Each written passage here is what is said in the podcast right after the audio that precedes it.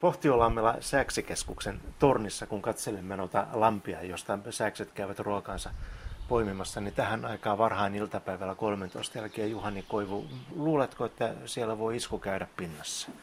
Keli on ainakin sen sorttinen, että kyllä ennemmin tai myöhemmin siihen sääksi tulee, mutta ainahan se on onnesta kiinni, että siinä voi tunti puolitoistakin mennä ennen kuin, ennen kuin lintu tähän ilmestyy, mutta toivotaan nyt, että tämän äänityksen aikana olisi sen verran onnea matkassa, että siihen lintu tulisi. Kun sinä tunnet muun muassa pöllölajeja, tunnet kanahaukkaa, tunnet kotkaa ja niin poispäin, niin minkä takia sääksi on sinulle niin erityinen lintu?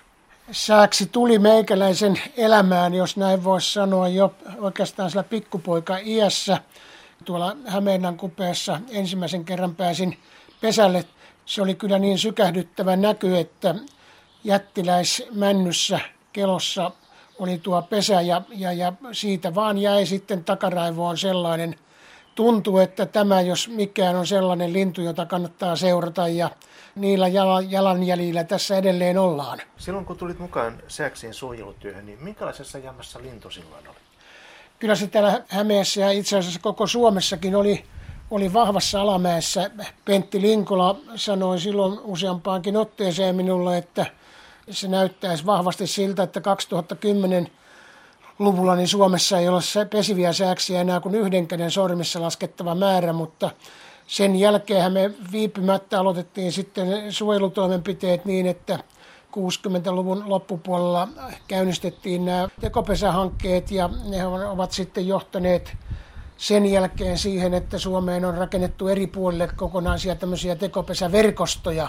Ja se on sitten taannut sen, että sääksille on tällä hetkellä pesäpaikkoja ainakin lähestulkoon kaikissa maakunnissa riittävästi käytettävissä. Sinulle tullut rakentamassa, muistelen semmoista lukua, että 400-500, jotakin tämmöistä määrää niitä tekopesiä. Minkälainen homma se rakentaminen on?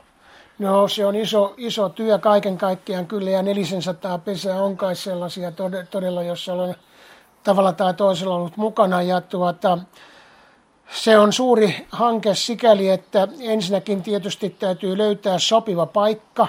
Sääksi ei kelpuuta paikkaa kuin paikkaa pesäalustakseen, vaan sääksen pesältä täytyy aina olla esteetön näkyvyys ja kun sen pesäpuun on oltava vielä tanakka, vanha kansa sanoo tämmöinen aihkipetäjä.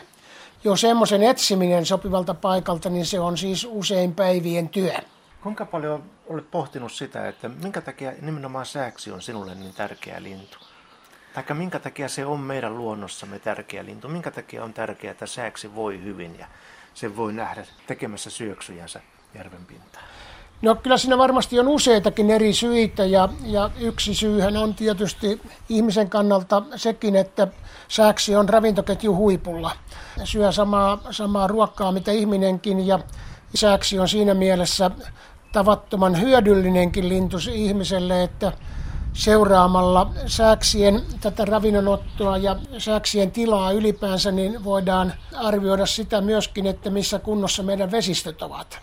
Että jos kala on hyvin tarjolla ja, ja se on hyvä laatuista kalaa, niin, niin silloin sääksen pesinät myöskin onnistuvat. Ja nyt tuossa vanajavesi näyttää tällä hetkellä siltä, että, että siellä kalakannat ovat varsin hyvässä mallissa. Et toki vesistöjen rehevöityminen palvelee ehkä, ehkä sääkseä paremmin kuin ihmistä siinä mielessä, että sinne kertyy rannoille sitä roskakalaa, joka, joka on sääkselle erinomaisen hyvää ravintokalaa. Ja tota, se saattaa näkyä myöskin täällä Pohtiolammella, koska kymmenkunta vuotta sitten täällä kävi lintuja selvästi enemmän kuin nyt.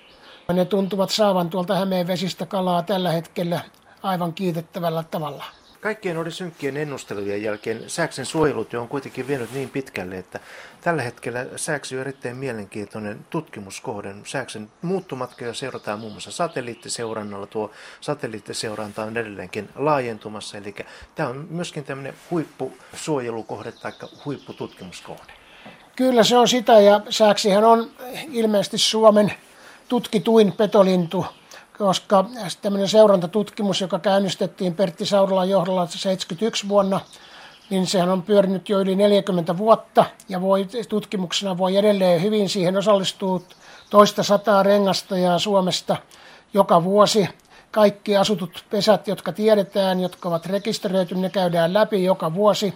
Satelliittiseuralla pystytään lintua seuraamaan ihan vaikka minuutin välein ja lintu saa olla missä päin maapalloa tahansa, niin me pystytään todentamaan, että millä paikkakunnalla lintu milloinkin liikkuu ja siitä saadaan myöskin linnun korkeus, pystytään määrittämään linnun lentonopeus, lentosuunta, lämpötilat ja tällä tavalla, niin, niin, niin siitä saadaan sitten sellaista tietoa ulos, että sen tarkkuus on aivan eri luokkaa kuin mitä perinteisellä rengastuksella saatava. Niin tämmöisiä vertailumateriaaleja saadaan sitten koottua tutkijoiden käyttöön.